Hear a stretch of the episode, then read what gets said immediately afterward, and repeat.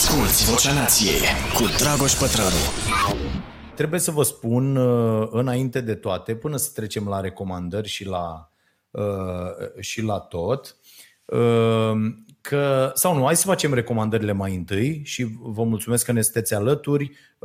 Ne puteți sprijini activându-vă abonamentul plătit pe canalul nostru de YouTube, Starea Nației Oficial. Am depășit 4500 de abonați nu cred că mai există uh, canal uh, al unei emisiuni din România uh, pe YouTube care să aibă atâția abonații uh, plătitori și vă mulțumim pentru asta. Am avut și câteva dispute pe această temă și aș vrea să încep cu, cu această chestiune. Uh, uh, oameni care uh, ne întreabă de ce e nevoie de chestia asta și de ce emisiunea uh, merge uh, Uh, chiar înainte ca ea să fie difuzată la TV, către abonații plătitori. Pentru că, doamnelor și domnilor, piața media din România este uh, așa cum o știți și pentru că dacă nu ne învățăm să plătim pentru presă de calitate, pentru presă pe care vrem să o susținem, atunci vor veni să plătească tot felul de corporații, tot felul de mogul, tot felul de partide, ă, tot felul de instituții de forță ale statului, care, da, plătesc presă în acest moment la greu în România pentru anumite poziții. Ă, și dacă vedeți acele poziții la televizor, cum că românii sunt proști, leneși, nu știu ce, aia este o poziție a unei corporații. Sunt jurnaliști foarte mulți care reprezintă fie instituțiile de forță, fie corporațiile. Ă, ei bine, nouă, acești abonați în număr cât mai mare, deci nu e neapărat vorba de acea sumă Uh, deși e foarte, foarte importantă. Ne uh, revin de acolo peste 5, uh, dacă nu chiar 6 lei din fiecare abonament de la dacă este făcut din țară. Repet, fac o paranteză la paranteză la paranteză pentru cei care sunt afară. Dacă aveți o cartelă prepaid, dacă nu vreți să dați cât vă cere YouTube afară, YouTube taxează diferit în funcție de țară, puteți să faceți chestia asta, să folosiți o cartelă cu net Uh, preplătit uh, uh, în țară și atunci taxa va fi de 9,99 lei. Dar asta vreau să fie clar pentru toată lumea, că pe noi un număr cât mai mare de abonați ne ajută să putem avea putere de negociere permanent și să spunem absolut tot ce avem a spune la televizor, stând astfel departe cum am reușit să o facem cu un preț foarte, foarte mare în, în ultimii 8 ani. Să ne mutăm de colo-colo, de la o televiziune la alta, pentru că nu ne-am mutat că ne-a fost nouă drag, ci pentru că cenzura la fiecare dintre televiziunile care, la care am fost, până la urmă și-a făcut datoria și a reușit să ne, uh, cum ar zice Vanghele, să ne ejaculeze de acolo. Da. da. Uh, deci, acestea fiind spuse, vă mulțumesc foarte mult pentru activarea acestui statut de membru plătitor. E important pentru noi, iar întâlnirea aceea va rămâne o dată la două săptămâni, deci săptămâna viitoare voi răspunde din nou exclusiv la întrebările abonaților. Am avut și de aici câteva trageri de urechi uh, din partea unor telespectatori care au spus că nu e ok să uh, vorbesc exclusiv cu abonații. Mi se pare chiar foarte, foarte ok. Uh, făceam asta și când aveam uh, ziar, făceam abonații plătitori, uh, sunt ca niște acționari ai, ai acestei companii și bineînțeles că opinia lor trebuie ascultată. Asta nu înseamnă, le-am spus și lor săptămâna trecută când am stat de vorbă, nu înseamnă că noi vom face ceea ce ne cer acești oameni. Ideea e că linia editorială e dictată de noi și uh, Uh, este un singur lucru pe care îl facem, sancționăm derapaje în uh, interes public. Am aici o tabletă, n-aș vrea să fac reclamă acestei firme, dar este asta, doar asta voiam să vadă că e o tabletă nouă, sigilată. După cum știți, colega mea, uh, Larisa, care chiar dacă abia a născut, face în continuare ceasul bun, nu poate să, să stea acasă liniștită Uh, și se ocupă să strângă tablete pentru toți copiii de care împreună uh, cu voi avem grijă de atât de mult timp și în fiecare an ei au primit rechizite și au primit uh, ce aveau nevoie, bineînțeles nu tot ce aveau nevoie și am încercat să le, le facilităm cât mai mult accesul la la educație. Și ieri a trecut pe la Cafeneaua Nației Costin, Costin Stanciu, un bun prieten al, al emisiunii, un tânăr extraordinar cu care am avut mai multe discuții de-a lungul timpului și el ne-a lăsat această tabletă eu te mi-am lăsat chiar și cheile de la mașină pe aici. Ieri ne-a lăsat această tabletă nouă pentru acești copii. Apelul meu este, nu sunt extraordinar de multe tablete, apel și eu o să dau uh, uh, tableta mea pentru că am făcut un, un upgrade, dar uh, ce vă rog, tabletele să fie funcționale și când zic funcționale, să fie bune, să fie din secolul ăsta, să nu se blocheze, să poată să fie uh, upgradate, adică nu tablete, că și eu am pe acasă vreo trei tablete care nu, pe care nu mai poți să faci absolut nimic. Da? Tai ceapă eventual pe ele. Ele se deschid, ci că merg, dar nu poți să faci nimic. Se mișcă atât de greu, nu se mai uh, uh, upgradează programele și așa mai departe. Deci dacă aveți uh, uh, ceva, uite, Cosmin Marc, am mai strâns bani de la prieteni și am comandat 12 tabele pentru copiii nației, sunt pe drum. Cosmine, nici mi s-a făcut pielea pe mine. Îți mulțumim foarte, foarte tare. Vă dați seama cât de recunoscători vor fi acești copii care nu au uh, uh, acces la educație.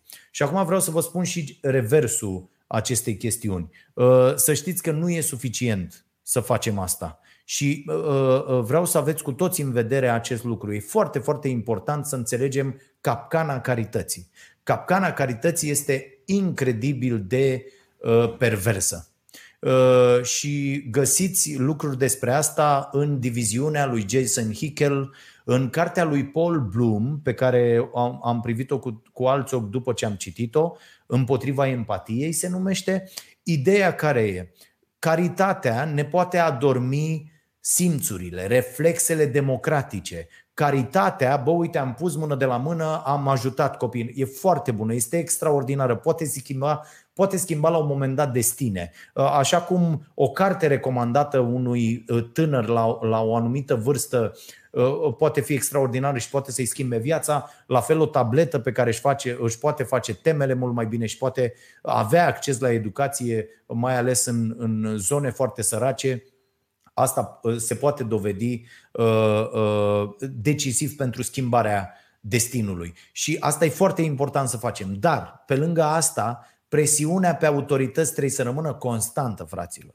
Este, are Jason Hickel acel exemplu pe care vi l-am mai povestit, îl reau foarte repede pentru cei care nu l-au, uh, nu l-au ascultat sau n-au fost pe recepție atunci. Uh, este acea parabolă cu omul care stă pe uh, marginea unui râu și vede că vine pe râu un cetățean care se neacă, nu știe să nuate, dă din mâini, din picioare și ăsta să bagă, e un bun înnotător, să bagă și îl scoate. Asta e, ăsta e un act de, uh, de, de caritate, dacă vreți, da? de, de bun samaritan. Îl scoți pe ăla, îi, îl resuscitezi, e ok.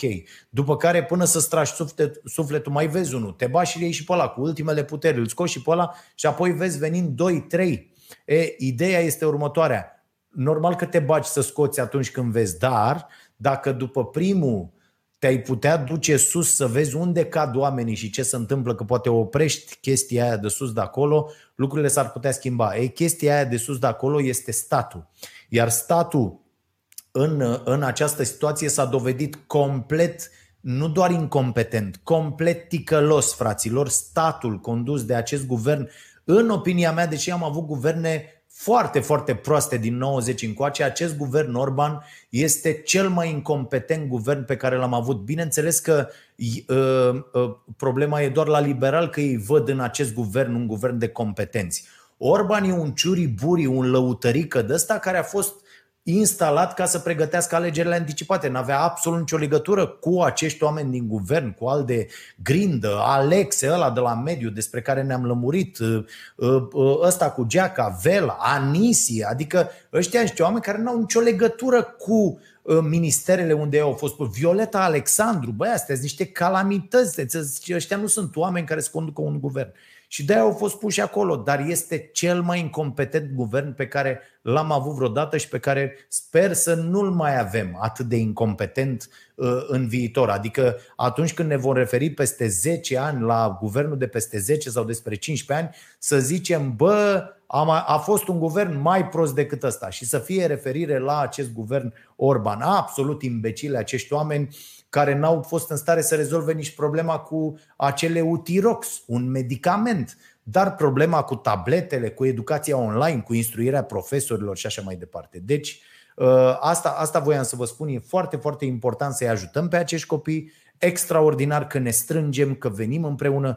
Ce nu suport este când marile corporații, am, văzut o, am auzit o reclamă Uh, la un mare retailer de ăsta de, nu mai știu numele, nu vreau să greșești, de ăsta de electrocasnice. Da? Deci unul din ele, sunt 3-4 oameni și am auzit că vine, deci să dați voi oamenii nu știu cât și venim și noi, marea corporație de ne ascundem profiturile din România și nu știu ce, venim și noi și punem 30% din cât a spus voi. Și iată cum așa bă, nu mai fiți, bă, mizerabil. Spuneți clar, bă, compania noastră care vinde tablete în mama măsii, deci le ia cu 100 de euro de unde le ia sau cu mai puțin, vine și dă 50.000 de tablete. Nu-i mai pune, bă, pe oameni să mai strângă bandă în toată să că uite, oamenii ăștia care vin și donează și dau, nu o duc senzațional, dar sunt oameni, simt, au inimă, au suflet și din puținul lor dau și acolo. Bă, dacă vrei să faci ceva, tu mare corporație, dă-n mama mătii 50 de mii de dalea, 10 mii, 3 mii, câte vrei tu să dai. Dar nu mi-ai pune mă și pe oameni, asta este o mizerie să vii tu, stați, spuneți voi că vin și eu și fac. O tâmpenie incredibilă. Deci nu pot să le suport pe aceste corporații de rahat și pe oamenii de la PR care gestionează astfel uh, uh, porcăriile astea. Asculți Vocea Nației, disponibilă pe iTunes, Spotify, SoundCloud sau pe starea nației.ro la secțiunea podcast. Diseară la 22 avem Starea Nației special, o ediție o emisiune, un proiect de fapt făcut în parteneriat cu ai noștri colegi de la publicația de la 0.ro, Diana Oncioiu și Vlad Stoicescu. Emisiunea este extraordinară din punctul meu de vedere, nu rămâne decât să vă convinge și voi, uitându-vă diseară de la ora 22 la emisiunea asta care este despre reluarea școlii. Săptămâna viitoare discutăm despre traseism. Diana Oncioi a stat de vorbă cu vreo 10 primari traseiști. Uh, uh, este incredibil uh, materialul care a ieșit. O să-l vedeți săptămâna viitoare. Începem, ieșim pe teren, filmăm lucruri și facem din această emisiune Starea Nației Special, Starea Nației de la zero, dacă vreți, un, un proiect care sper să vă placă foarte, foarte mult. Primesc foarte, foarte multe mesaje de la oameni care vor să-și schimbe modul de viață, dieta și așa mai departe. Și uh, îmi tot spun, domne, sunt extraordinar de multe cărți, spunem tu uh, care sunt cărțile aia pe care ar trebui să le citesc. În primul rând, aș vrea să vă spun că nu sunt de acord cu o asemenea poziție. Adică mi se pare foarte, foarte uh, nu neapărat egoistă, dar lipsită de orice fel de dorință de implicare în subiect. Adică, băi, eu aș vrea să uh, mă preocup de sănătatea mea, dar nu prea mult. Adică n-am timp și să caut și să... E, în momentul când ai o astfel de atitudine față de tine, nu vei ajunge nicăieri. Adică pot să vă recomand eu în, cu 1, 2, 3, 4, 5, 200 de cărți, dintre care să vă fac tot felul de clasamente. Asta e pentru aia, aia e pentru aia, e pentru aia. Nu o să ajungem absolut nicăieri. N-are, dacă nu vă apucați, dacă nu începeți de undeva, Uh, și eu stăteam și făceam un calcul, bă, din peste, nu știu, 100-150 de cărți pe care am ajuns să le termin despre nutriție, că probabil sunt 4-500 începute și neterminate, cum mi-am dat seama pe parcurs că sunt niște porcării, uh, uh, probabil aproape jumătate dintre ele s-au dovedit a nu fi ce trebuie. Băi, dar ăsta e un proces.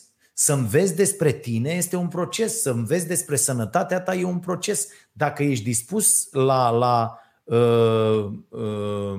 a te lega 100% în chestia asta, uh, atunci ai șanse de reușită. Dacă nu, nu. Cu toate astea am zis ok, hai să mai facem o dată, deși am mai făcut o treabă de asta. Și o să vă recomand ceva incredibil de simplu, pentru că oamenii care înscriu vor și asta. Domne, să nu fie complicat.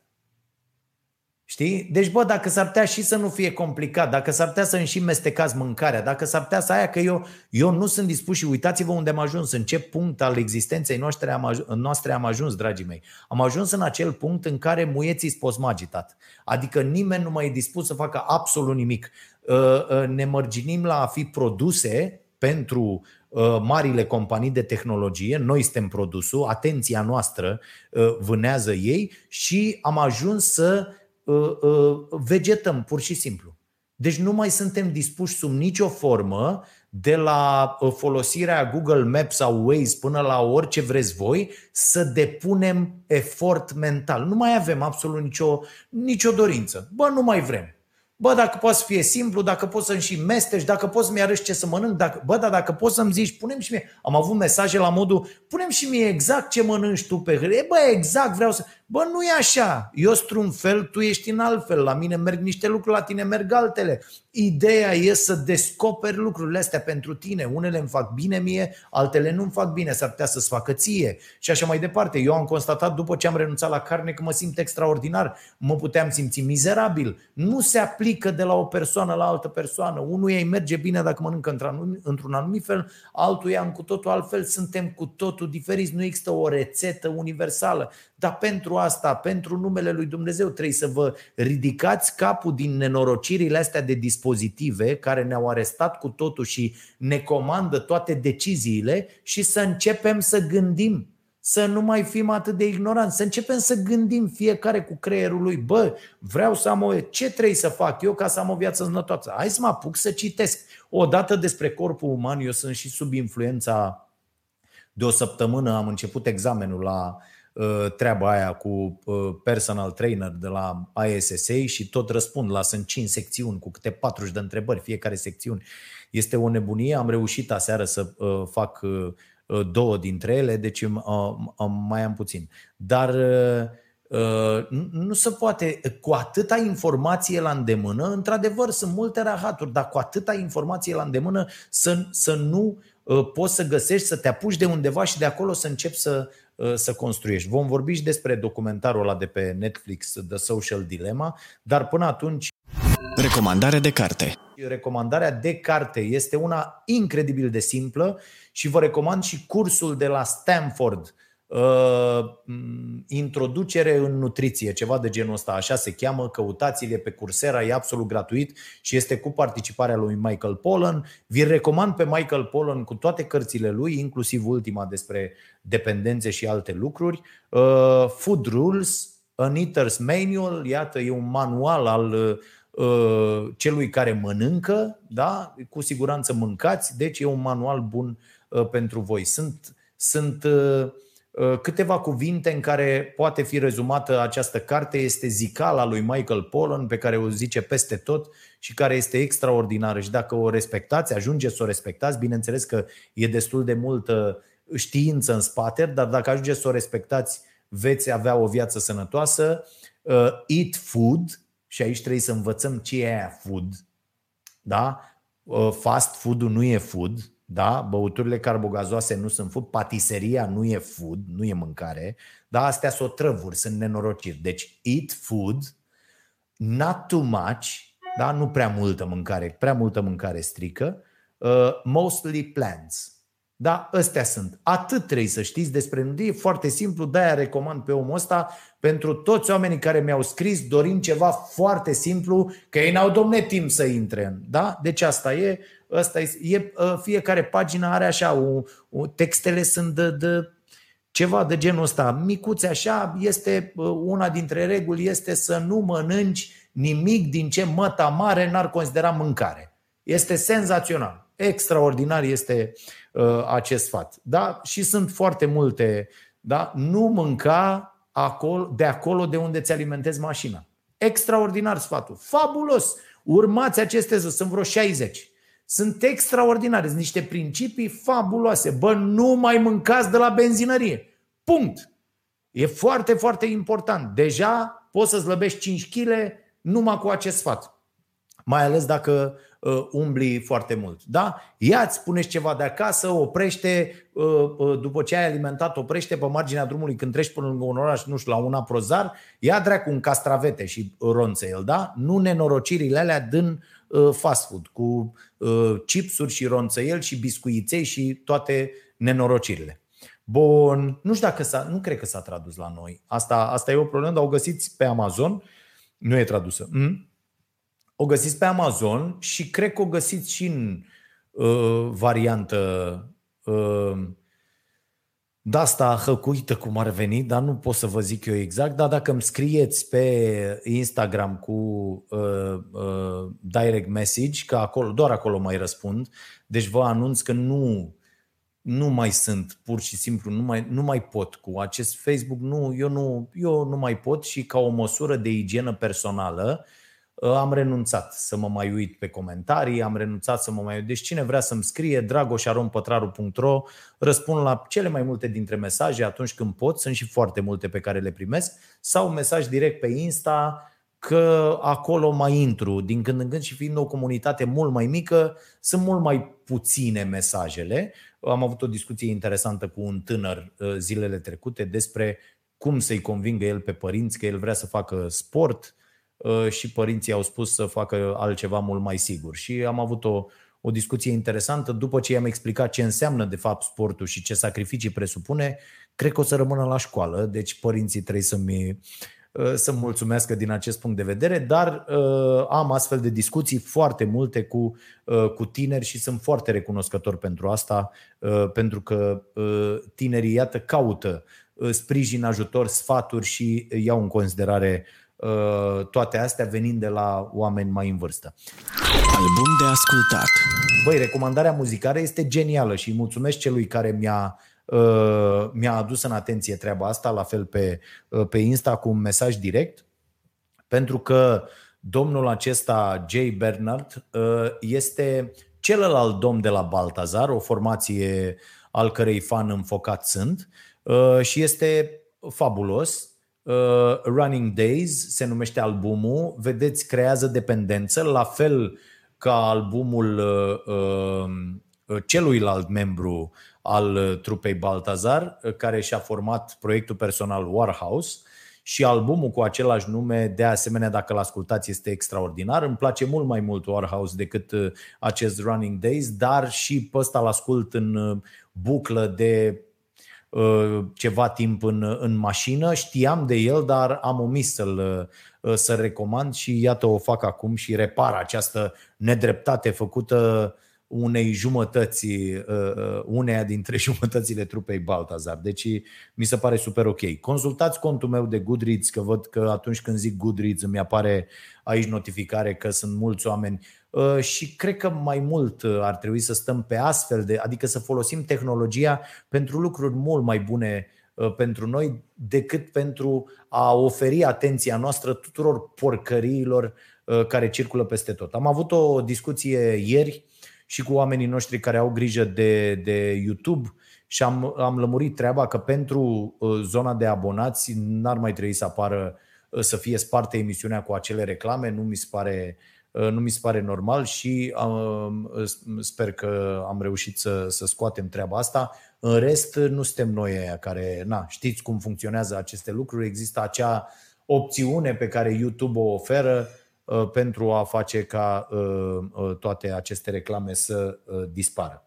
Bun. V-ați gândit, fraților, vreodată serios um, ce s-ar întâmpla în perioada imediat următoare dacă ați fi infectați cu coronavirus? Vă spun asta pentru că seara am avut o stare de asta de, de, de slăbiciune Cred că a fost și un pic de febră musculară de la sală, combinată cu oboseala de peste săptămână. Nu m-am odihnit extraordinar în ultimele uh, uh, două, trei nopți. Uh, și uh, v-ați gândit așa ce, ce să nu uite, de exemplu, dacă eu, Doamne ferește, uh, fac ceva și sunt terorizat de aseară de, de acest gând, deși, cum să zic, m-am, m-am pregătit sufletește că probabil până la urmă toți o să facem nenorocirea asta. Uh, Practic trebuie pregătit un scenariu B, cel puțin ăștia care sunteți indispensabili pe unde sunteți, cum sunt eu la, la această emisiune deocamdată. Sper să rezolvăm și acest lucru în, în acest sezon, să fie cineva care să fie pregătit tot timpul să îmi ia locul câteva zile și asta să nu se simtă în, în emisiune deloc.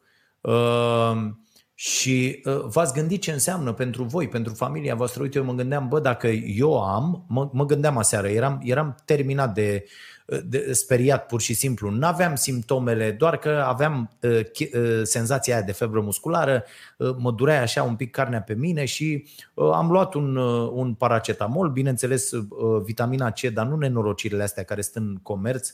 Vă sfătuiesc să luați vitamina C, de asta uh, uh, produs natural din sursă naturală și de asta de o mie și să luați ceva mai mult, nu domne, am luat o vitamina C și când te uiți ai luat 100 de miligrame. N-are nicio treabă, adică eu iau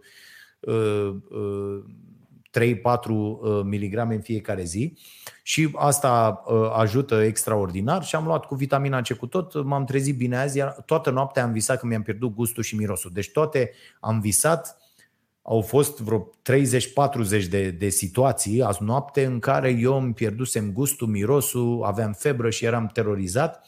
Aseară mi-am luat temperatura, cred că de 5 ori și de azi dimineață până acum de, de mai multe ori.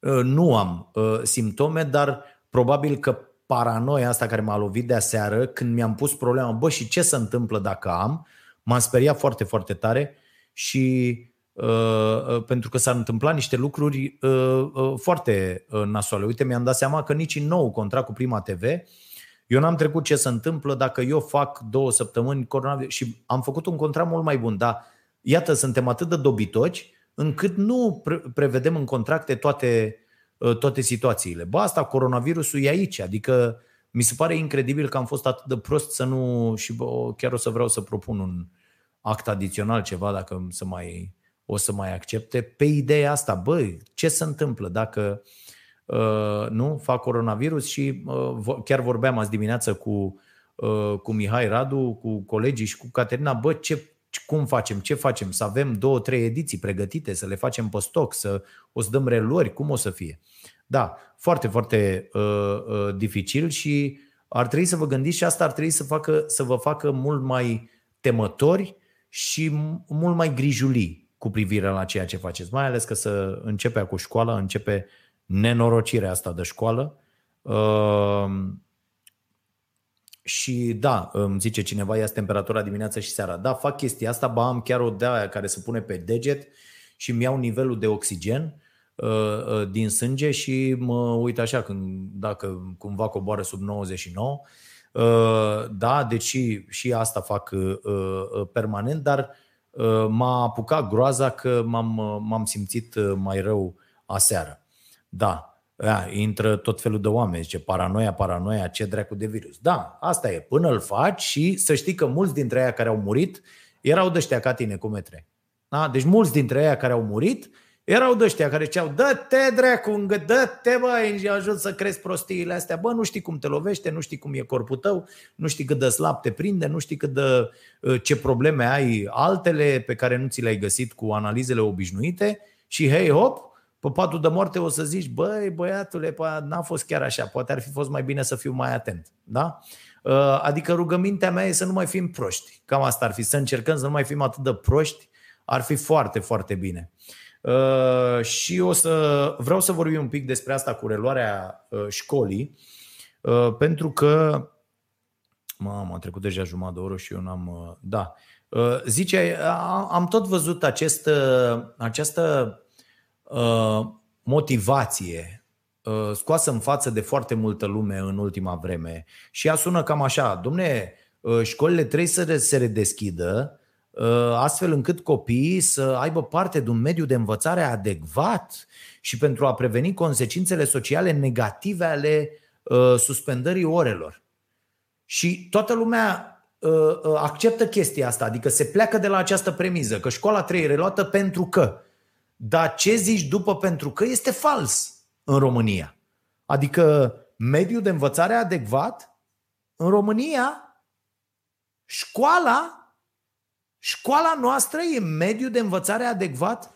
N-are nicio legătură. Școlile noastre sunt împuțite, sunt pline de profesori total nepregătiți, de pedagogi lipsiți de orice fel de chemare, de mizerie, am zis, am zis la început, de uh, fenomenul ăsta care e din ce în ce mai prezent de bullying, da? care a fost dintotdeauna, uh, poate chiar mai uh, pronunțat uh, uh pe vremea când uh, am fost eu la, Uh, la școală și înainte de 89 era nenorocire, era mult mai rău decât e acum, doar acum uh, există și asta cu rețelele sociale și dăm atât de mult pe părerea celorlalți despre noi, mi se pare incredibil. Să știți că liber cu adevărat vă veți simți, am uh, experimentat asta pe pielea mea, în momentul când nu o să mai dați doi bani pe ceea ce cred alții despre voi. Ceea ce cred alții despre voi e problema lor nu mai e deloc problema voastră. Ei, opinia omului, unuia, oare el e ok uh, uh, să fie sănătos cu ea, dar dacă ne enervează pe noi opinia altuia despre noi,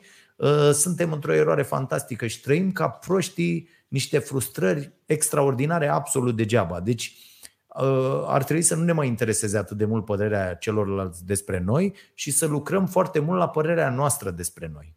Mi se pare foarte important. Bă, E foarte important ce părere am eu despre mine și să nu mă mai mint. Asta e foarte important, pentru că foarte mulți dintre noi trăim într-o minciună incredibilă. Nu avem curaj să ne uităm în oglindă și să spunem într-adevăr cine suntem și ceea ce suntem și cât de ignoranți suntem și cât de proști suntem și așa mai departe. Am scris și un text în newsletterul Starea Nației care probabil a sosit cu câteva minute înainte de acest podcast. Scuze pentru uh, întârziere, dar uh, s-au mișcat lucrurile mai greu dacă eu nu m-am simțit extraordinar de bine uh, aseară. Și uh, asta, asta aș vrea să zic. Deci noi nu avem un mediu adecvat, adică uh, acel mediu de la școală în foarte multe locuri din România mai mult încurcă. După aia, fraților, dacă noi nu schimbăm acum nimic în educația tradițională, când o să schimbăm? Că înseamnă că nu suntem pregătiți să facem această schimbare deloc.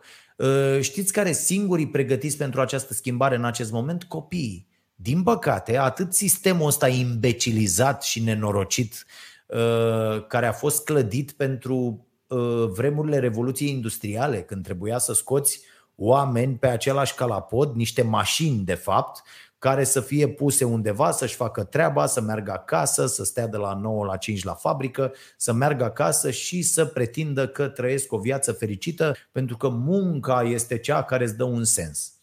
Uh, și până la un anumit moment sunt de acord că munca dă un sens existenței, dar este absolut falsă uh, uh, această afirmație dusă până la capăt.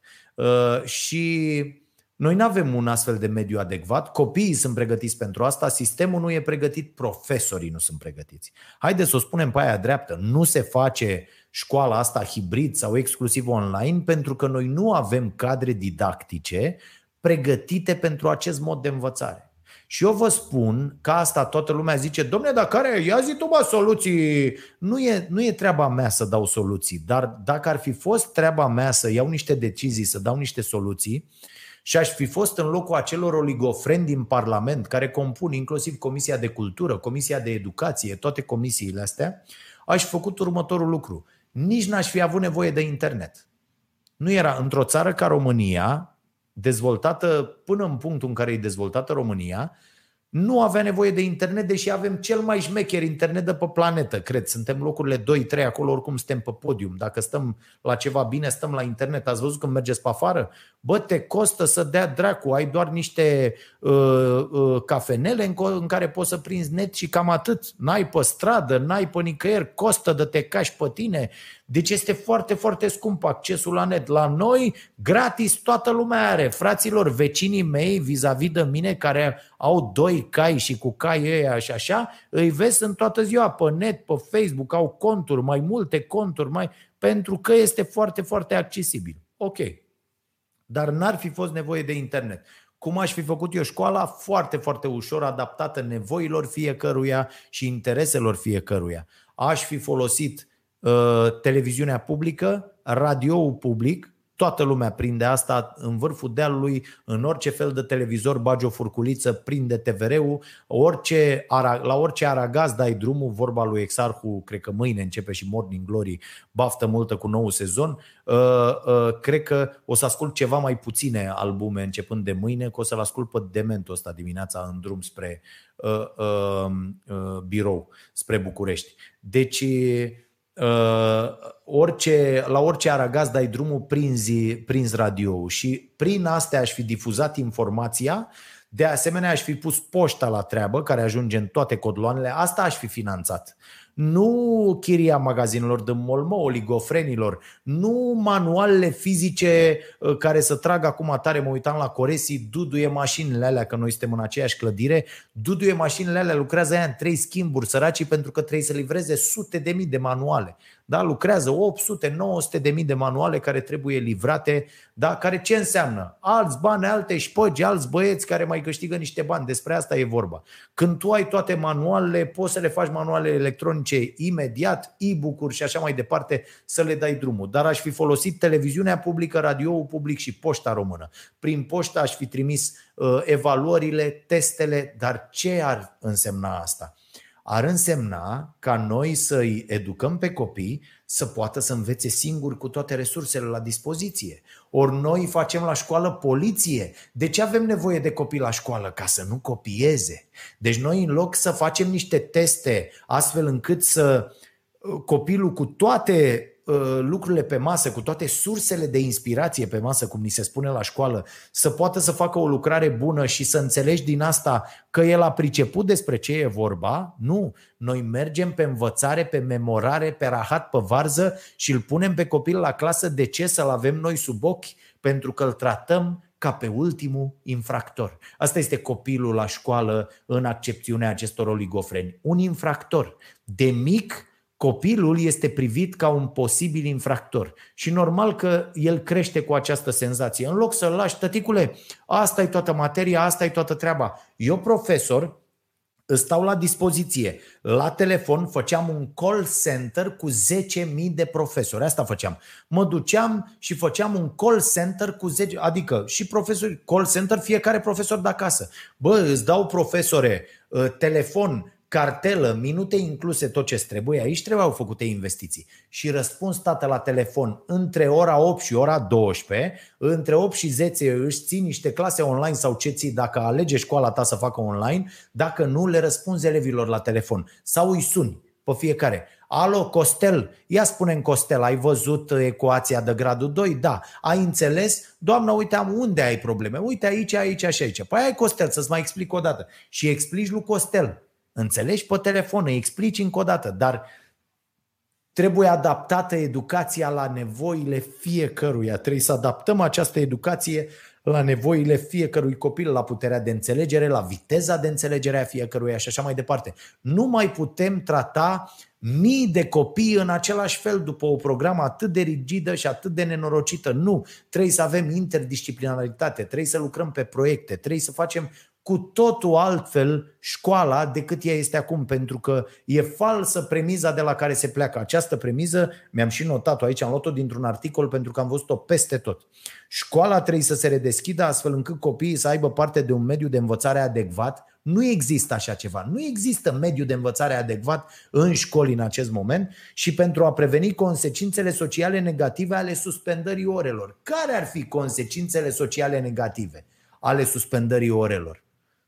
Eu nu le văd. Pentru că, da, într-adevăr, unii se vor băga în jocuri uh, ca nebunii și vor sta uh, zi și noapte. Dar ei acolo socializează, vorbesc între ei, râd, se distrează. Eu, de exemplu, când se joacă filmul cu colegii, este o plăcere dementă pentru mine să stau să-l ascult. Te tăvălești pe jos de râs, au glumele lor, au chestiile lor. Filmul a ieșit și a zis, băi, m-am jucat NBA 3 ore și am făcut, are un Rubik Cup din ăla, un, da?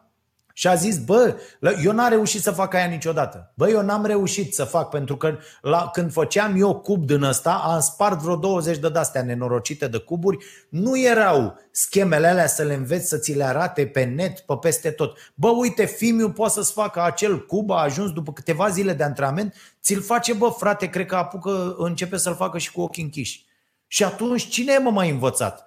Prostul de pătrarul care se ducea la școală și era miliția dracu pe acolo și așa mai departe, sau fimiul care stă și să și joacă, face și cubul nu știu care, face o grămadă de chestii, multitasking. Bă, sunt alte animale ăștia. Trebuie să înțelegem că tehnologia a adus alte animale. Nu mai putem să-i tratăm pe acești copii așa cum am fost noi tratați când eram copii. Decât dacă suntem cretini facem treaba asta. Deci haideți, vă rog eu frumos, să terminăm cu aceste lucruri. Cred că educația trebuie să fie privită cu totul și cu totul altfel. Iar această ocazie era una senzațională. Doar ce că acest guvern imbecil n-a făcut nimic timp de șase luni. Pe 15, din 15 martie până acum 15 septembrie, aprilie, mai, iunie, uh, iulie, august, septembrie, dar șase luni din 15 martie până acum, ăștia n-au făcut absolut nimic pentru, uh, pentru școală și pentru a începe școala uh, spre binele copiilor. Că aici copiii sunt importanți, mă, nenorociților, nu altcineva. Copiii sunt cei importanți.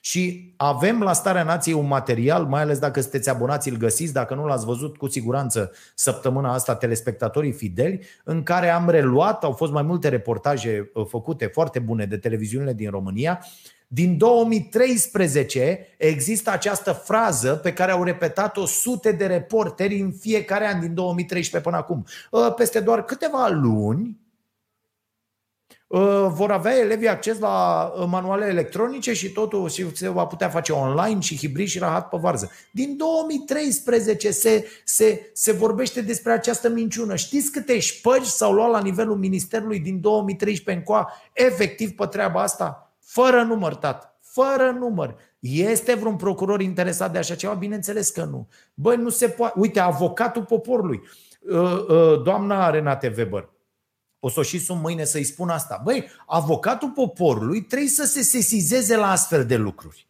Da? Nu doar la nenorociri politice care fac jocurile partidului care l-a pus acolo pe avocatul poporului. A fost și cazul lui Ciorbe, a fost cazul fiecărui avocat. Bă, oameni buni, când ajungeți acolo, uite asta. Bă, din 2013 românii sunt mințiți că vor exista manuale electronice. Eu, avocat al poporului, fac un punct de vedere și îl trimit la procuratură să vedem, bă, cine, ce s-a întâmplat. Adică nu poți, bă, să fii ministru și să fiecare ministru 30, 28, câți dracu au fost niște nemernici cu abramburica aia de patru ori ministru la, la educație, să, să zici că face aceste lucruri și ele să nu se întâmple, bă, niciodată.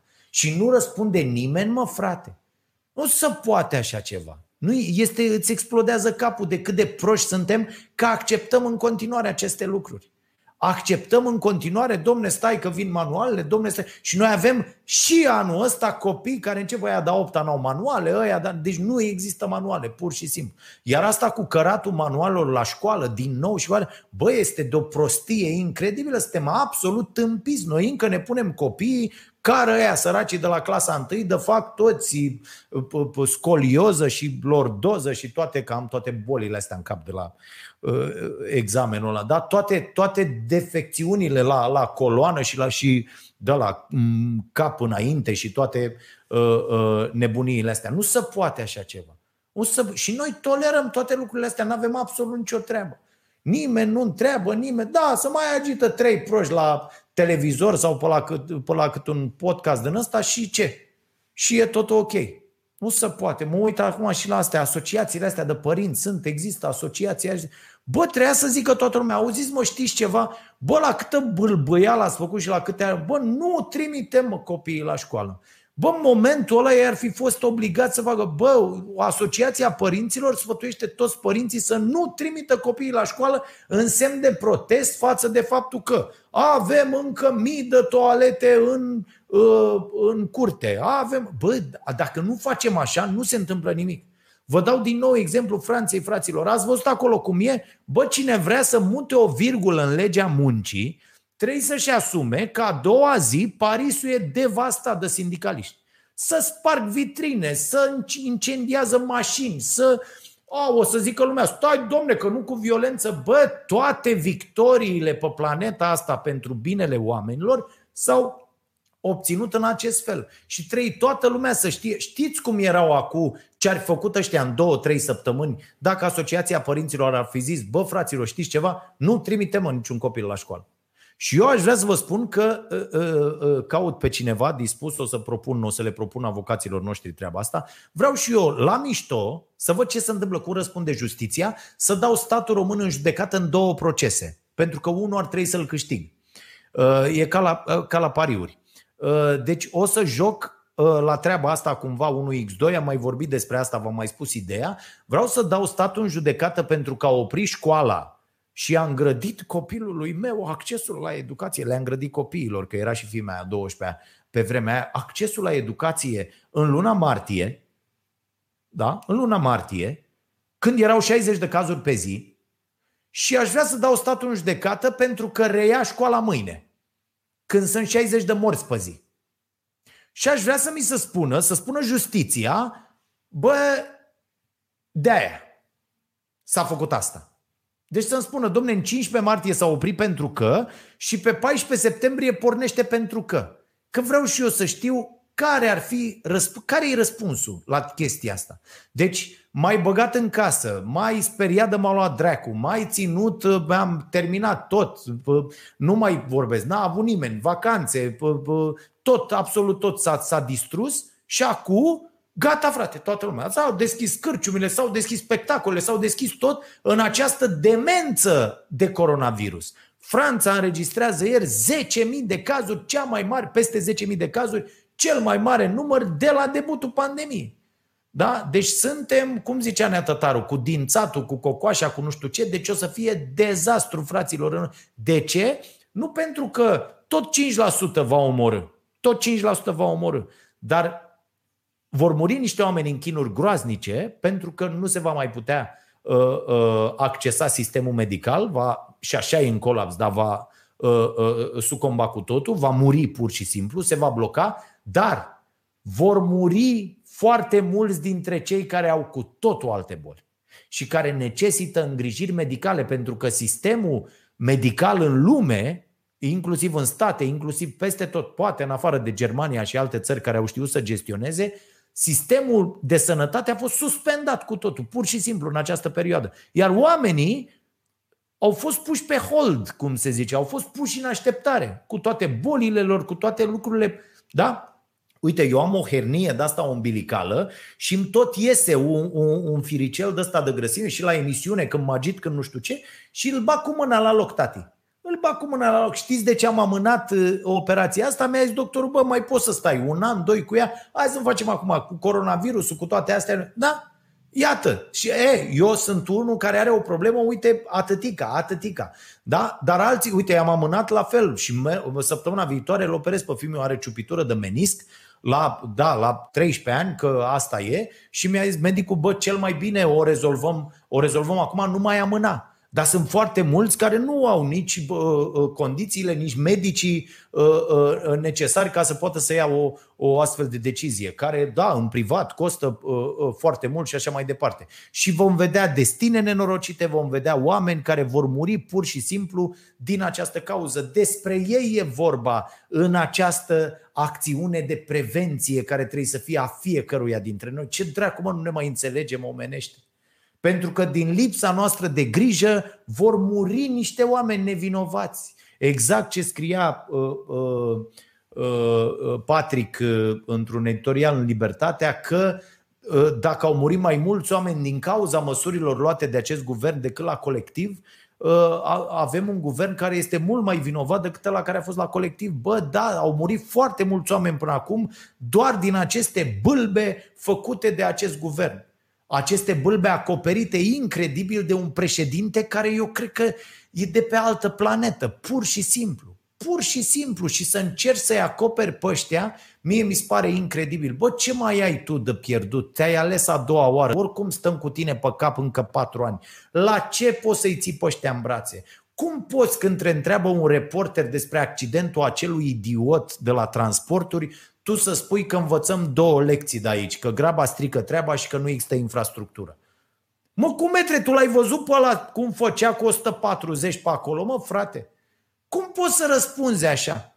Când orice președinte de pe planetă ar fi zis, băi, eu nu înțeleg la ora asta când stau de vorbă cu dumneavoastră ce mai caută acel domn în funcție. Care să ne înțelegem nu e vreun capabil despre ce vorbim. Este unul bode, la fel cum e unul vela, la fel cum sunt niște băieți, niște nimeni, fraților. Niște nimeni puși în niște funcții. De ce nu poți să-l iei pe altul să-l pui în funcția aia? De ce nu poți să faci rahatul ăsta? A, sau mânăriși mecherii? Sau dași păguțele pentru campanie și ăsta ar putea fi supărat dacă e demis? Că altfel eu nu înțeleg. Bai, comiso, tu te dracu acasă. E foarte simplu. Și iei la partid și zici cu metre, uite care e treaba.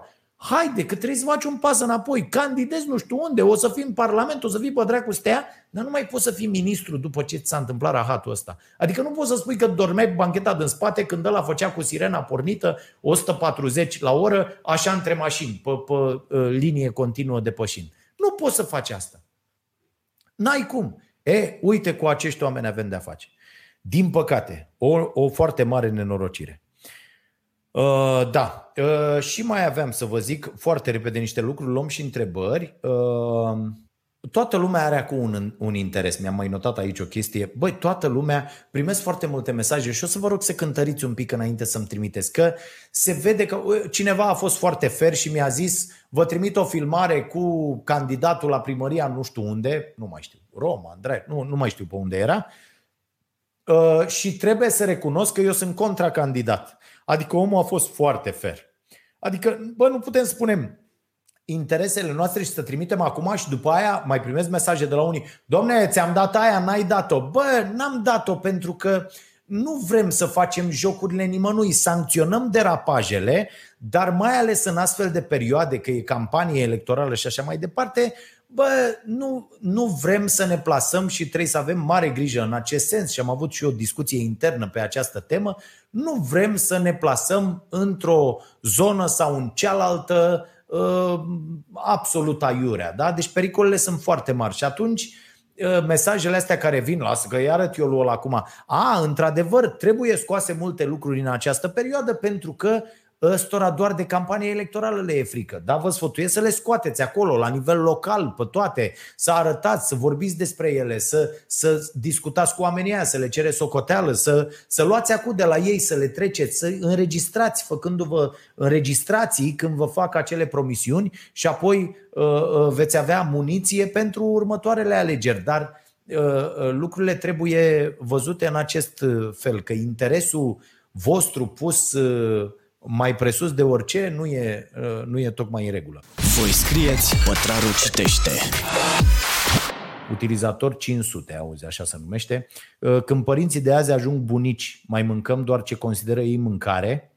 Uh, nu, este foarte tricky chestia asta. Trebuie să iei cartea să citești, dacă ai citit-o, îți dădeam exemplu de o regulă care funcționează foarte, foarte bine. Adică, și care e, că asta e un mod plastic de a spune. Nu mai luați așa mot lucrurile hablăbuși. Aici despre ce e vorba? Ă, ceea ce consideră bunica mâncare nu este atât de procesat, pentru că pe vremea când bunica uh, uh, era tânără, da? când era bunica fată, o rubrică interesantă și e și o carte ieșită a regretatului nostru coleg Nini Hristodorescu, uh, așa, așa se numea rubrica din ziarul altfel de aici, din, din Ploiești, când aveam ziar, când era bunica fată. E, când era bunica fată, uh, dragul meu utilizator 500, uh, lucrurile erau mult mai puțin procesate. În acest sens este regula lui Polan. Adică bunica nu o să considere mâncare uh, burgerul de la Mac sau uh, uh, șmecheria aia care se, se numește sau e vândută sub formă de uh, pui prăjit în uh, ulei de palmier de la uh, KFC sau uh, tot felul de nenorociri ultraprocesate, adică inclusiv carnea pe care o cumpărăm sau ceva de să ne încălzim sunt ultraprocesate. E, mâncărurile procesate și ultraprocesate sunt Uh, dăunătoare pentru sănătate și fac foarte, foarte rău sănătății. Asta este morala acelei lecții. Și atunci, ca asta zice Polan, eat food, not too much, mostly plants. Adică să mâncăm lucruri integrale, de la cereale până la uh, celelalte lucruri, uh, plante, fructe, adică legume, fructe, leguminoase, nuci, semințe. Astea sunt lucrurile pe care dacă le mâncăm și uh, Ă, ă, eu spun că am trecut pe o astfel de alimentație de ceva timp acum, un an și uh, ba chiar mai mult. Am început acest drum în urmă cu vreo șapte-opt ani și până la urmă am ajuns pe o cale care mi se pare foarte ok pentru mine și fiecare e liber să găsească această cale urmând astfel de, de sfaturi. Da. Mai departe, cum ar spune Ciordache, altă întrebare. Ce mai face, bă, oligof, frenul ăla de Ciordache? Așa, Mihai Ioan Cioban. Ai susține pe cineva dispus să intre în politică și să facă o prioritate din educație? De ce și cum? Uh, nu, nu, cred că problema se pune greșit. Trebuie să fim foarte atenți cum punem problema, fraților. Cred că e foarte greșit pusă problema. Sunetul pe care l-ați auzit e de la comenzile venite la Cafeneaua Nației pe Uh, uh, prin uh, Food Panda. De, de luni se deschide cafeneaua și pentru public afară pe terasă în limita locurilor disponibile și în interior pe bază de programare telefonică, dar cu foarte multe măsuri de... Nu cred că va reuși cineva să intre până la urmă în interior, glumesc desigur. Uh, Mihai, cred că pui greșit problema în sensul că, oh, pardon, uh, eu pot susține uh, anumite mesaje, nu persoane, Uh, anumite strategii, ceea ce este ok, susținem, susținem cu toții asta. Dar noi, eu ca jurnalist sancționez derapaje, ca jurnalist public sau vorbesc despre ceea ce alții nu vor să fie publicat, nu vor să fie discutat. Asta e foarte, foarte important să înțelegem rol, rolul fiecăruia în societate. Pentru că înnebunesc când văd oameni care vor de la mine soluții. Nu este în dreptul meu, nu este treaba mea locul meu într-o democrație este să vorbesc despre ceea ce alții nu vor să se discute. Este cu totul și cu totul altceva. Dacă nu înțelegem clar rolul fiecăruia într-o democrație, eșuăm. Iar a susține pe cineva dispus să intre în politică pe o, cu o platformă educațională, ă, ă, este un mesaj înșelător. Este o normal că toată lumea susține lucrurile care sunt bune pentru oameni. Evident că voi saluta o inițiativă a cuiva care va debloca 6% din PIB pentru educație, care va aloca cercetării bugetul necesar, nu doar din gură, cum face lăutărică la de Orban. Da? Deci evident că astfel de mesaje sunt de susținut și bineînțeles că oamenii care, le vor, care vor lansa astfel de mesaje vor avea parte de susținere populară, dar ea trebuie uh, uh, pusă în discuția publică, Uh, toată această strategie și uh, mers acolo. Dar eu n-am văzut astfel de mesaje. N-am văzut mesaje ale unor oameni care să-și asume uh, aceste lucruri direct pe față și să facă din ele priorități. Din educație, din cercetare, din, din procesarea materiilor prime în țară. Asta este cea mai importantă chestiune, nimeni nu vorbește despre ea dintre cei care candidează. Și ăsta este, pe de-o parte, și pericolul care uh, paște această țară. Dacă apare acel lider carismatic, uite, ar fi putut să fie Călinescu de pildă, da? Am bătrânit, el e un lider extraordinar de carismatic. Dacă ar fi venit să spună și ar fi, fost, ar fi jucat rolul despotului iluminat, da? Uh, gen Victor Orban și așa mai departe și ar, ar putea spune, bă, eu nu mai vreau să dau o subvenție atât de mică la grâu de pildă sau la, la orice altceva și după aia voi da și scutiri de taxe și ajutoare de stat celor de aici, din România, care vor face unități de procesare pentru grâu produs aici, astfel încât noi să devenim exportatori pentru produsele din panificație. Vă dau doar un exemplu. Astea sunt lucruri pe care politicienii noștri nu le fac. De ce? Pentru că există o strategie foarte, foarte clară. România, iar aici participă servicii, toată lumea, stați liniștiți, nu avem niciun cuvânt de spus în legătură cu ce se întâmplă la nivel mare. Indiferent cât ne-am răsculat. Putem să vorbim despre asta, ei râd de noi când vorbim despre asta, mai mult de atât nu putem face. Uh, sau ne cresc niște boașe și putem face, cum fac alții. Dar atunci uh, uh, nu prea mai, nu prea mai e democrație, e altceva și echilibrele astea sunt foarte, foarte fine și putem fi aruncați în haos în orice moment. Dar se decid lucrurile astea peste noi. De aia politicienii, partidele sunt triați cu toții să fie coruptibil, să fie controlabil, să nu vorbească de capul lor, să aibă doar strategii care răspund intereselor uh, comp- marilor companii din lume. Despre asta este vorba. Adică niciun politician care are un mesaj diferit nu va putea acum să, să intre, deși câștigi foarte ușor alegerile în România cu niște mesaje făcute pentru sprijinirea oamenilor care te aleg, nu pentru sprijinirea corporațiilor, nu pentru sprijinirea armelor și a înarmării, da? Dar astea nu vor fi. Adică ă, te trezești că ai niște, ți se fabrică niște probleme dacă vii cu astfel de mesaje și dai de dracu. Dai de dracu. Adică eu vă spun, să, să nu credeți că, uite, și cu emisiunea asta, credeți că eu nu primesc tot felul de mesaje și de telefoane, bă, vezi că te-ai dus prea mult, Bă, eu nu zic nimic, doar te avertizez. Bă, vezi că unii discută că nu știu ce, eu sunt prietenul tău, spun ca prieten. Vezi că nu știu ce, prea zici de nu știu cine, prea zici de nu știu ce, prea la la la. Astea sunt lucruri, adică dacă la, la un triplici ca mine, cu acolo niște oameni care se uită la o emisiune și cu o emisiune ajung astfel de Uh, și ajung permanent de 8 ani încoace, intimidări, amenințări, luați-le cum vreți. Bă, eu vreau să-ți dau doar un pont, vezi că nu știu ce, vezi că nu știu cum. Dacă PNL-ul a ajuns să sune direct în redacții pentru a interzice subiectul Bode, despre ce discutăm, fraților? Despre ce discutăm? Despre asta e. Astea sunt lucrurile care se întâmplă acum și totul este despre bani, banii corporațiilor, profituri și cum uh, uh, anexăm politicul la treaba asta uh, uh, astfel încât să. De fapt, despre asta este vorba, că în, în comunism, de pildă, partea economică era subjugată politicului. În acest moment, și e o carte foarte interesantă, Postscriptum comunist se numește, e ieșită tot la cei de la Ideea, o citesc eu în uh, zilele astea, e o cărticică, uh, se poate citi într-un weekend, sper să o termin uh, zilele astea să vorbim uh, să vorbim despre ea și data, data viitoare. Da? Deci în comunism se întâmpla asta da? și economicul era subjugat cu totul politicului care știm ce făcea. E, în acest capitalism nenorocit de baltă pe care îl avem noi aici, toate lucrurile sunt uh, supuse și anexate intereselor economice și profitului cu orice preț. Și dacă voi îmi spuneți mie că e mai bine așa, eu nu cred. Eu nu cred. Nici, nici varianta cealaltă nu e ok să ne înțelegem, dar trebuie găsită altă cale. Cu tot o altă cale. Da?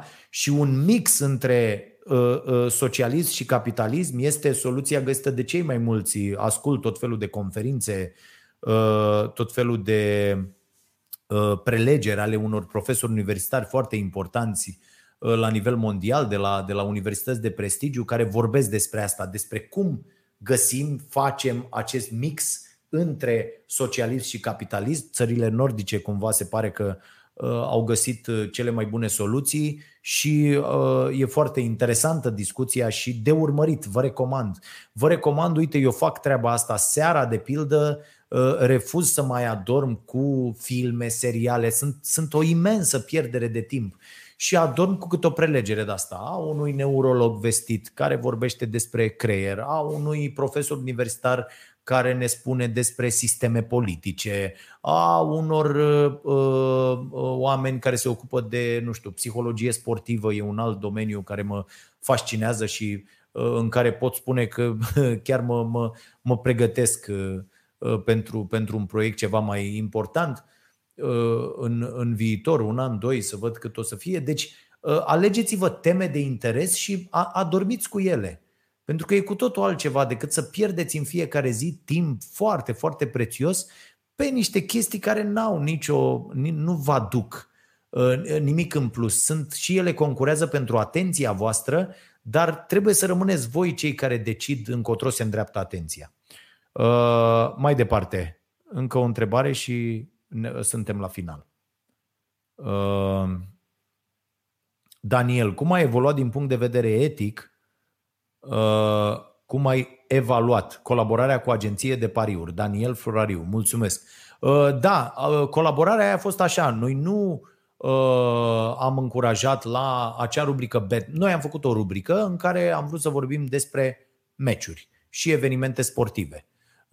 Cred în continuare, de aia nici nu, nu mai pariez de ceva timp, de ani buni, că asta este o îndeletnicire greșită Cred că dacă te poți controla foarte bine, ceea ce eu nu reușeam în perioada respectivă, vreau să vă spun că sunt, am o lună de când mi-am desființat cu totul contul de pe, inclusiv de pe Poker Stars. Îmi place jocul la nebunie, dar am văzut că mă prinde în asemenea hal încât uh, aloc prea mult timp pentru asta.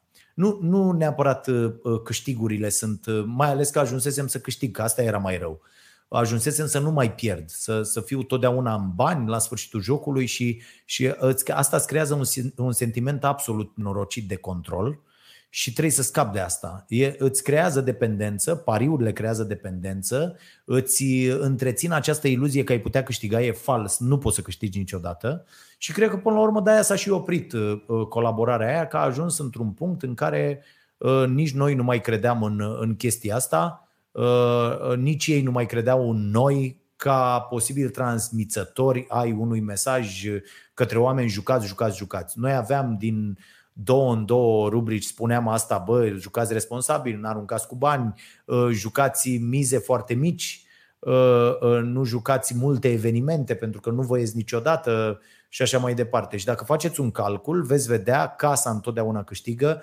voi întotdeauna pierdeți, indiferent că mai, mai recuperați din bani, mai, că sunteți pe plus o perioadă, tot pe minus veți, veți ajunge și sfătuiesc pe toată lumea Uh, să nu facă treaba asta. Eu am renunțat, v-am povestit despre asta, mai ales că sunt un tip care își dezvoltă destul de repede dependențe, uh, uh, bune, rele, dar mai ales dintre cele rele, astfel încât de-aia am renunțat la băutură, de-aia am renunțat la asta cu pariurile, de-aia mi-am desfințat până și contul la acest joc, care este un joc, dar când e pe bani e e foarte al dracului și îți consumă foarte, foarte multe resurse. Ajunsesem să mă gândesc la strategii în timp ce făceam cu totul altceva și e foarte nasol. Nu e bine. Și sfătuiesc pe toată lumea să evolueze, așa cum am făcut-o și eu, pe această linie și să nu mai bage deloc bani în pariuri, nici în pariuri sportive, nici în altfel de pariuri și să nu mai joace în general jocuri Uh, pe bani. Pentru că astea sunt, drumul ăsta nu duce decât într-un loc foarte închis, întunecat uh, și din care e foarte greu să te întorci. E foarte, foarte greu să te întorci. Mulțumesc, Daniel, pentru, uh, pentru întrebare. Mai avem vreuna? Laura, ce părere ai despre votul permanent sau ideea de vot negativ și eliminarea imunității politicienilor? Uh, asta cu imunitatea e o porcărie. Uh, Laura uh, a fost la noi interpretată greșit. Imunitatea ar trebui să existe exclusiv pentru declarații politice. Pe de altă parte, într-o țară ca România, în care partidul aflat la putere folosește justiția în propriul interes, li se pot fabrica dosare unor politicieni incomozi. Nu spun că s-a întâmplat asta la noi, dar spun că e o, e o posibilitate foarte, foarte mare. Și atunci uh, am văzut ce s-a întâmplat uh, uh, până acum un an, doi, în justiția din România, care a fost anexată de servicii, de anumiți politicieni care controlau, care erau controlați de servicii și anumite servicii care controlau atât de mulți jurnaliști în această țară. Și am ajuns într-un loc uh, negru, întunecat, despre care am povestit și mai devreme, din care ne e foarte, foarte greu să ne revenim. Iată, vă uitați acum ce se întâmplă, asta, adică nu se mai întâmplă nimic, nu mai, nu mai sunt infracțiuni, nu, nu, mai sunt, nu mai există corupție, nu mai există absolut nimic când e un anumit partid la putere și există doar când e alt partid la putere. Haide să fim serioși, fraților. Despre ce vorbim? Accesul la ciolan este singura și redistribuirea resurselor uh, uh, financiare ale acestei țări este singurul obiectiv al partidelor. Singurul obiectiv al acestor partide. Așa că dacă îmi spuneți mie că atunci când sunt unii la putere uh, doar ăia fură și când sunt ceilalți ăia nu fură absolut deloc și funcționează ok, nu o să cred. Și ne uităm acum la lucrurile astea și vedem că suntem cam ipocriți așa foarte ipocriți toți. Asta cu votul e iar o capcană incredibilă din punctul meu de vedere, uh, pentru că atâta vreme cât uh, uh, oferta este proastă, eu trebuie să, să am libertatea de a nu avea o alegere. V-am mai spus asta de, de sute de ori, cred. Uh, uh, în continuare, deși n-am extraordinar de multe argumente, cred că exercițiul de a merge în secția de vot uh, este foarte important, dar atunci când am de ales, e ca la, dacă îmi pui în față Mac și KFC și mă pui să aleg una sau alta, sau cola și Pepsi, eu trebuie să am libertatea să zic, bă, nu, aș vrea apă cu o uh, tocăniță de ciuperci. Înțelegeți? Sau o mâncare de mazăre sau uh, o mâncare de brocoli. Asta aș vrea. Deci n-aș vrea nici o trava numărul 1, nici o trava numărul 2. Și aici să știți că e o mare problemă. Asta cu îi vedeți acum pe toți exaltații ăștia, doar la vot putem să ne nu știu ce. Nu e adevărat. Nu e adevărat. Ă, cred în existența acelei căsuțe albe, votul în alb, adică ă, ori bifarea acelei căsuțe, ori anularea votului ă, în condițiile lipsei unei oferte ok. Și cred până la urmă că nu, nu prea alegem nimic, fără să vreau să descurajez Uh, prezența, din păcate, până când nu vor veni niște oameni, uite și la nivel local.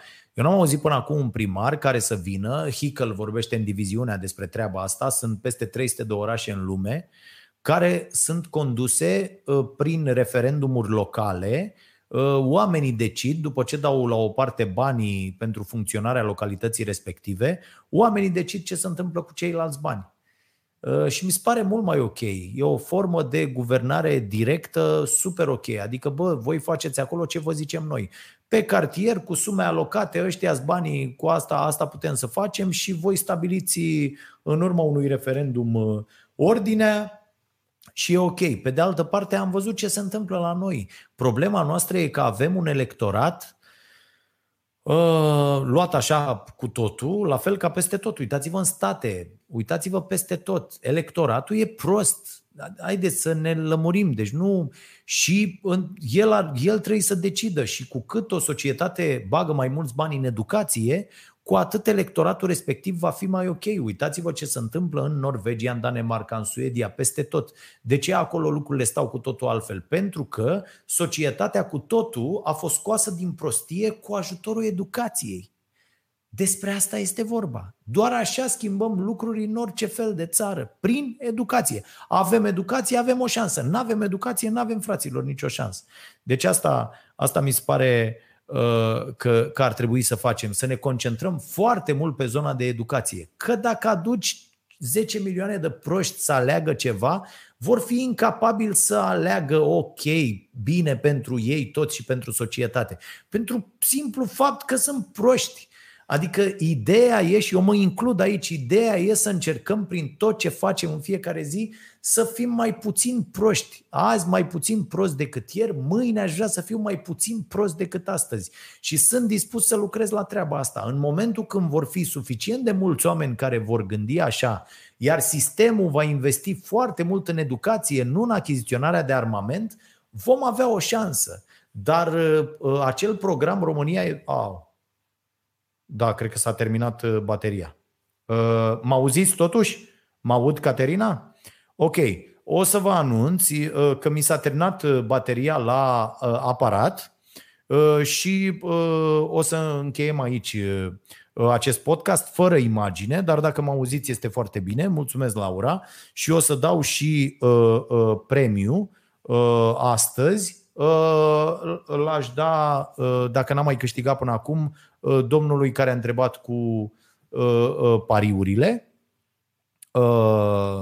Da, doar dacă n-am mai. Asta o să vă rog voi să-mi spuneți că cine a mai câștigat, n-aș vrea să repetăm premiul ca să apuce să câștige cât mai mulți și uh, mulțumesc foarte mult pentru asta. Din păcate sunt cu o altă cameră care nu mergea decât cu baterie, mi-am dat seama ceva mai târziu și uh, asta e, s-a oprit bateria pentru că am depășit cu mult uh, Uh, timpul. Și vă mulțumesc tuturor și vă dau întâlnire diseară, nu uitați, de la 22 la Starea Nației Special, o emisiune despre care chiar vreau să-mi spuneți cum vi se pare în acest nou format. Scrieți-mi pe dragoșarompătraru.ro, o emisiune făcută împreună cu uh, uh, colegii noștri uh, de la, de la zero.ro, Diana Uncioiu și Vlad Stoicescu uh, și nu uitați contul meu de Goodreads pentru lectură, o să mai pun ceva de mâine deschidem și aici Cafeneaua Nației, va fi populată cât de curând, așa cum se cuvine și biblioteca. Am lăsat la urmă treaba asta pentru că acest coronavirus ne-a dat tuturor viețile peste cap și aș vrea să vă fie bine, să fiți foarte conștienți de pericolele care ne pasc, să vă păziți pe voi și să-i păziți și pe ceilalți din jurul vostru, astfel încât să avem cât mai puține cazuri și să lăsăm sistemul medical să funcționeze nu neapărat doar pentru cei care fac nenorocirea asta de virus, ci pentru cei care au nevoie de îngrijire și în ultimele șase luni nu prea au avut parte de asta și s-a murit foarte mult din cauza coronavirusului, dar nu de coronavirus. Și cred că asta ar trebui cu toții să, să împiedicăm și ține într-adevăr și de fiecare dintre noi uh, să facem asta. Deci umblați cu mască, uh, uh, spălați-vă pe mâini neapărat și să încercăm cu toții să, să, să schimbăm ceva și sprijiniți acolo unde puteți să sprijiniți, dar nu încetați cu presiunile pe autorități pentru a schimba uh, lucrurile. Uh, mulțumesc pentru tot, mulțumesc pentru că sunteți. Ne vedem de luni până joi, de la 22 la Prima TV, cu emisiunea Starea Nației și nu uitați să vă abonați, să vă activați abonamentul plătit pe YouTube dacă doriți să vedeți Starea Nației chiar înainte ca emisiunea să fie difuzată la televizor. Să vă fie bine. Pa!